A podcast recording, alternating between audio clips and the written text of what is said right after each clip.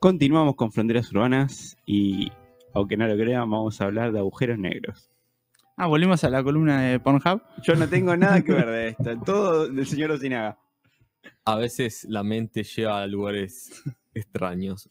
Pero vamos a hablar, creo que de uno de los fenómenos más fascinantes, más complejos y quizás uno de los más como utilizados al hablar de catástrofe intergaláctica, ¿no? Que dice, ¿qué te puede pasar en el espacio? De todo. Y una de ellas es que te trae un agujero negro.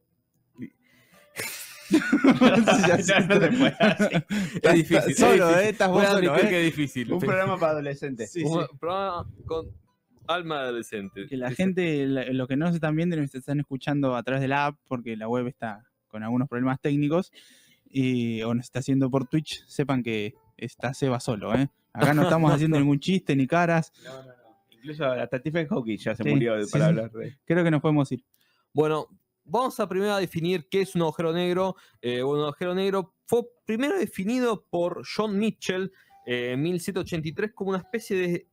Él propuso que debía haber en el espacio ese cúmulo tan grande de estrellas. Dijo, esto es demasiado grande como para que esté vacío, tiene que haber algo que por lo menos eh, sostenga la coherencia de espacio, algo que actúe como barrera para que las estrellas, digamos, literalmente no se caigan o que las, las fuerzas gravitatorias no se desbanden.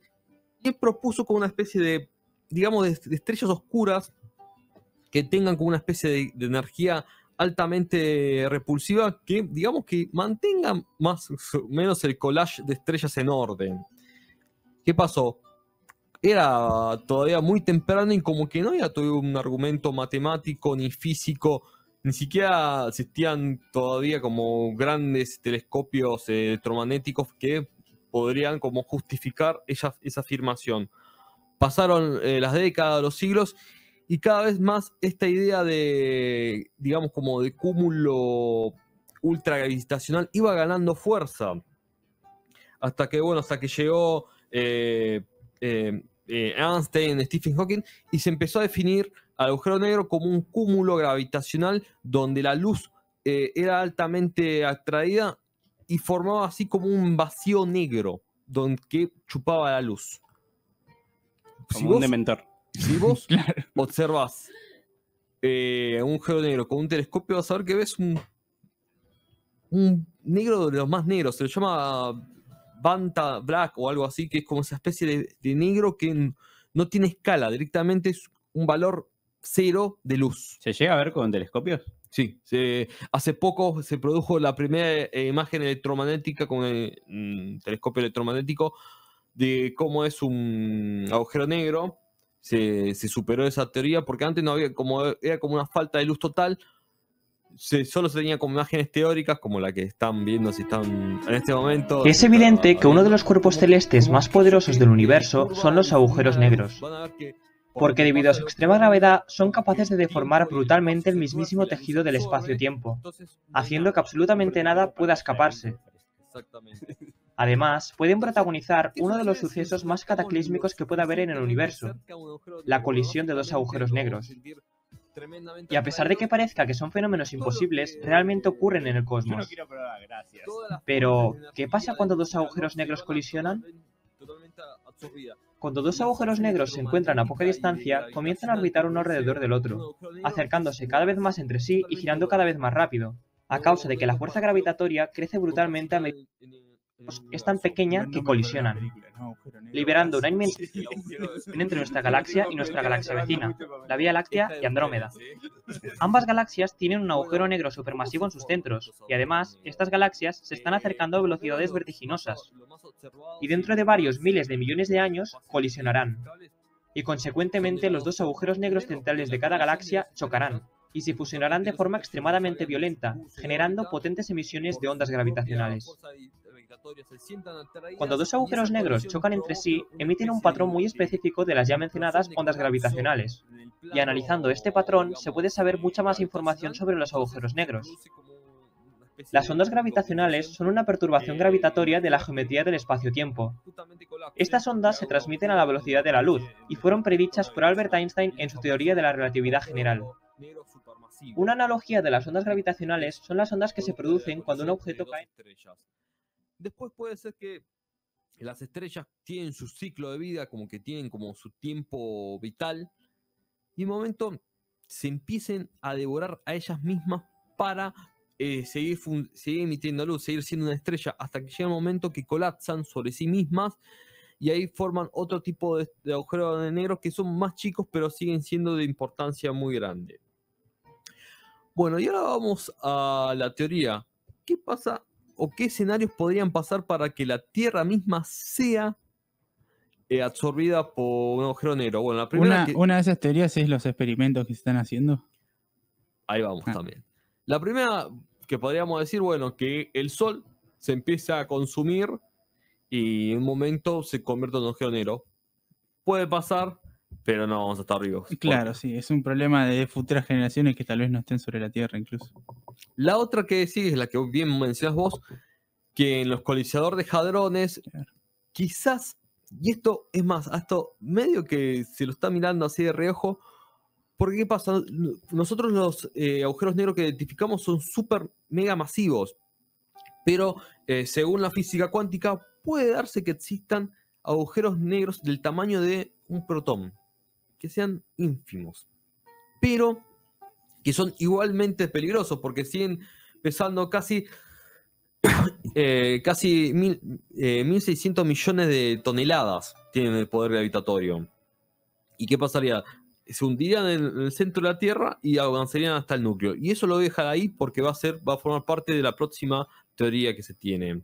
Es eh, que se tiene, ¿qué puede pasar en el colisionador de hadrones? Que, que una colisión resulte tan violencia y tan grande el impacto que provo- provoque un colapso en el plano electromagnético y forme justamente un agujero negro. Y bueno, puede pasar cualquier cosa ahí. O sea que, como cuando hiciste la columna con el experimento ese que hicieron en Suiza al pedo, decir que existe la posibilidad de que fabricar un.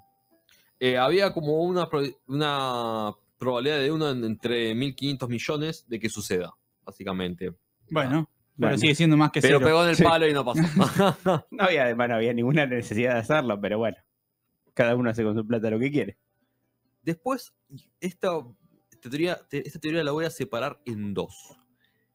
Hablando de los eh, eh, sub- eh, agujeros negros ultra mega chiquitos, la física cuántica pero, eh, habilita esa idea, pero la gran mayoría de lo que observamos en el universo son todos masivos. Son todos de, no sé, 200, 300 kilómetros de, de amplitud, son fácilmente observables en los digamos, a simple vista, digamos, en el sentido de, bueno, ves que en un telescopio ves la formación, pero no puedes ampliar sobre ella, pero sabes que ahí hay un agujero negro.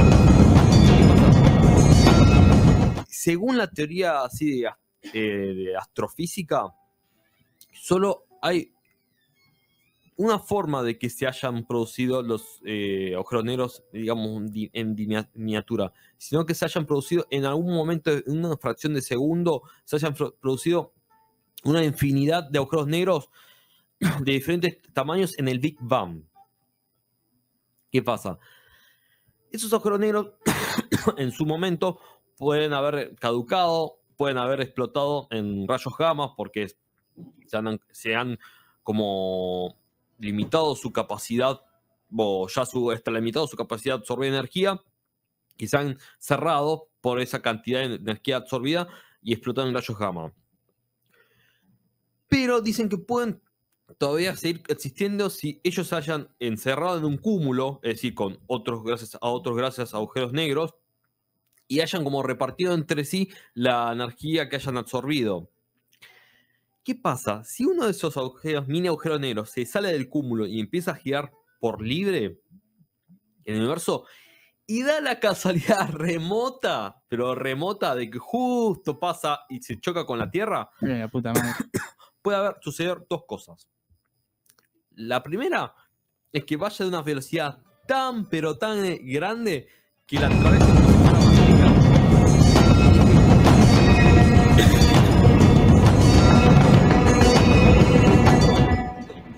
¿Podría un agujero negro acabar con todos algún día? Hay millones de ellos esperando para hacerlo. ¿Y si creáramos un agujero negro accidentalmente? Bueno, será mejor que te abroches el cinturón de seguridad. Las cosas van a terminar muy, muy mal. ¿Qué veríamos si termináramos dentro de un agujero negro? Podría. Esto es, ¿qué pasaría si... y- observable a simple vista.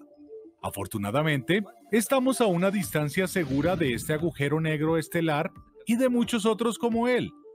Sabemos de aproximadamente 100 millones de ellos en nuestra galaxia. Son los restos de las supernovas, que ocurren cuando estrellas 10 a 20 veces más grandes que nuestro Sol colapsan en sí mismas. Los agujeros negros estelares son bastante comunes y tienen unos 16 kilómetros de diámetro. Pero también tenemos a sus competidores más grandes, los agujeros. Eh, la regulación climática de la Tierra va a empezar a verse más frecuentemente eh, terremotos, maremotos, eh, va a empezar a aumentar eh, el clima de la Tierra. Lo que está pasando ahora. Bueno, una de las teorías dicen que puede ser que esté sucediendo. Para, para- pregunta. Entonces, la opción 1 es morimos al toque con manteca. No. y La opción dos- uno sí, morimos al toque, y porque la opción aparece. 2 es morimos agonizando. Es que, eh, Lenta y que la función de la. Depende de qué tan diminuto, porque inclusive hay teorías que dicen que puede haber eh, agujeros negros más chiquitos que un protón, que sean de fracciones, que eh, dentro de los mismos electrones y protones pueden. Hay una teoría muy loca. ¿Qué pasó? Me quedé sin recado. Ah, hola, sí, gracias. Que hay ciertos elementos de la tabla periódica que son altamente inestables porque dicen que en su composición tiene fracciones de agujeros negros.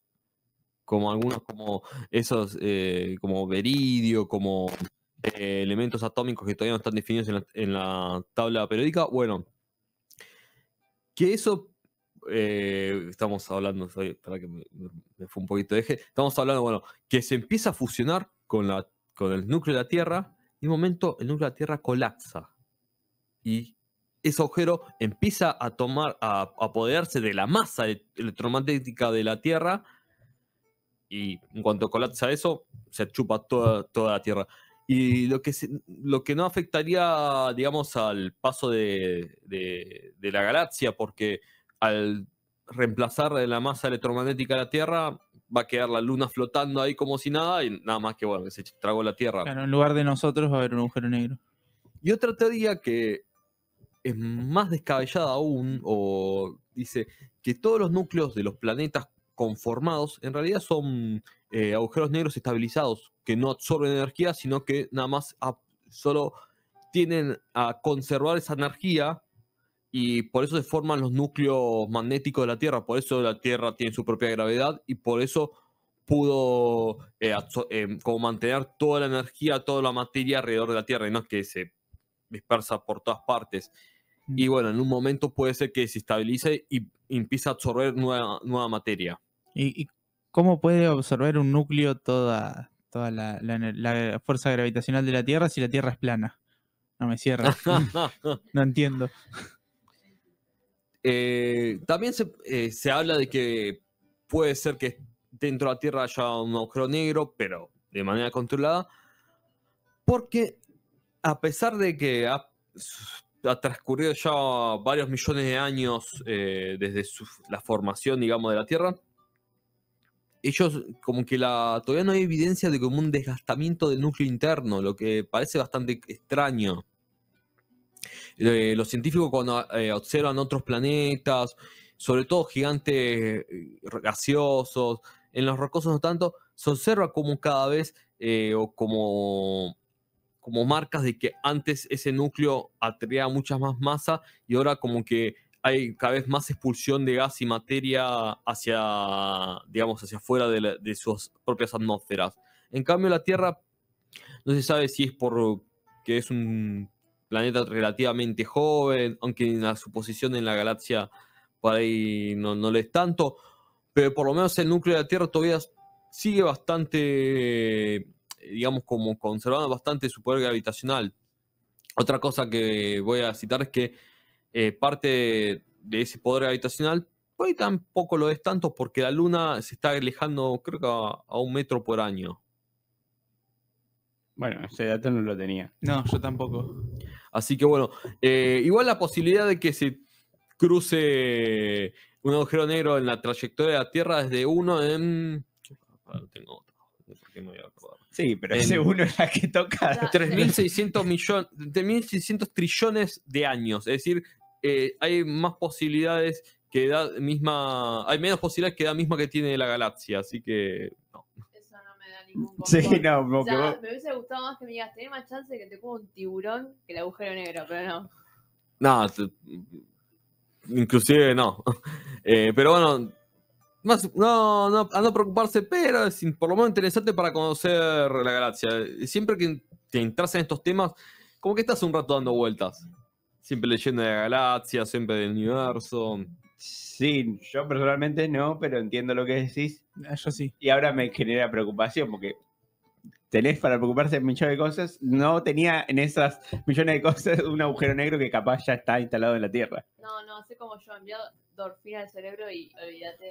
Me va a chupar el hoyo negro, me va a chupar el hoyo negro, ¿qué será de, de- mí? digamos, de los, de los digamos, de, la- de las amenazas galácticas, esto lo, prometo, lo, voy a traer en- en alguna futura edición. Vamos a hablar de lo que es la muerte de, las, de los agujeros negros, que son los rayos gamma, que son literalmente como unos láseres enormes que pueden circular la Tierra, que pueden circular la galaxia nuestra, y que ni siquiera necesita pasar eh, como cerca, eh, literalmente no necesita ni siquiera pegarle a la Tierra, con que pase a ponerle 10 millones de años luz, nos puede fulminar.